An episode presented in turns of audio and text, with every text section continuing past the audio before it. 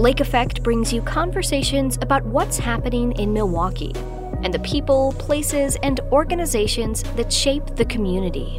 This is Lake Effect Spotlight from WUWM, Milwaukee's NPR. It's time now for our monthly with Mosley conversation. Derek Mosley is the director of Marquette Law School's Lubar Center, and he was previously a municipal court judge for the city of Milwaukee.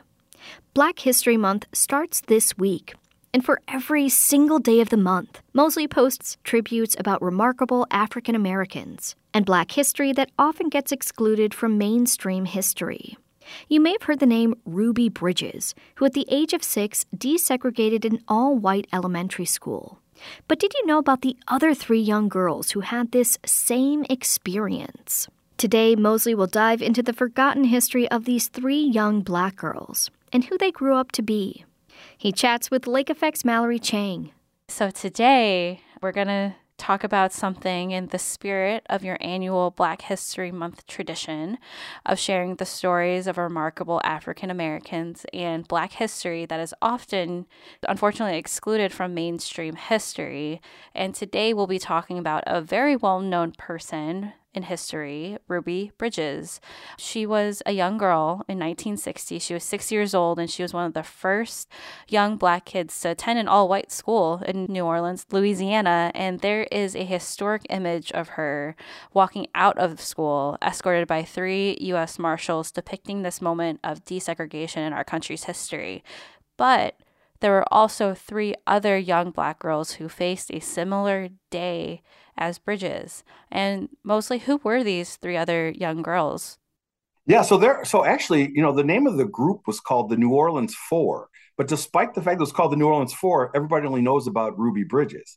And so there are three other girls, Gail Etienne, Tessie Prevost, and Leona Tate, also, like Ruby, desegregated the schools in Louisiana in 1960. Also, like Ruby Bridges, they were escorted to school by United States Marshals. They faced a gauntlet of people yelling and screaming at them. Uh, there's a picture that you might see if you Google of a, a woman holding a noose around a, ba- a black baby doll's head as they walk down the street. And so these three brave six year old girls endured that when they went to school on the same exact day that Ruby Bridges did. And were they all at the same school that day, or were they all like at four different New Orleans area schools? Yeah, so I, I, think that's the reason, Mallory, that we hear about Ruby Bridges and not about the other three young girls. Uh, Ruby Bridges attended a school all by herself. The other three girls attended another school and they attended this school together. And I think everybody just sees that image of Ruby by herself. And I think that's why they got all the publicity. But those same three girls who uh, desegregated schools in New Orleans faced the same hardships. In fact, when they got to school that day, the principal had received letters and phone calls saying that if she comes into a classroom, we're pulling our kids out of school. So the principal really didn't know what to do. So those three little girls like sat in the hallway for the majority of that first day of school. Just to pass the time, they started playing uh, hopscotch on the tiles on the floor in the in the grade school. And then towards the end of the day, the principal was like, this is ridiculous. And so he brought the girls into a classroom. And this was so crazy is there were people who were looking through the windows in the classroom.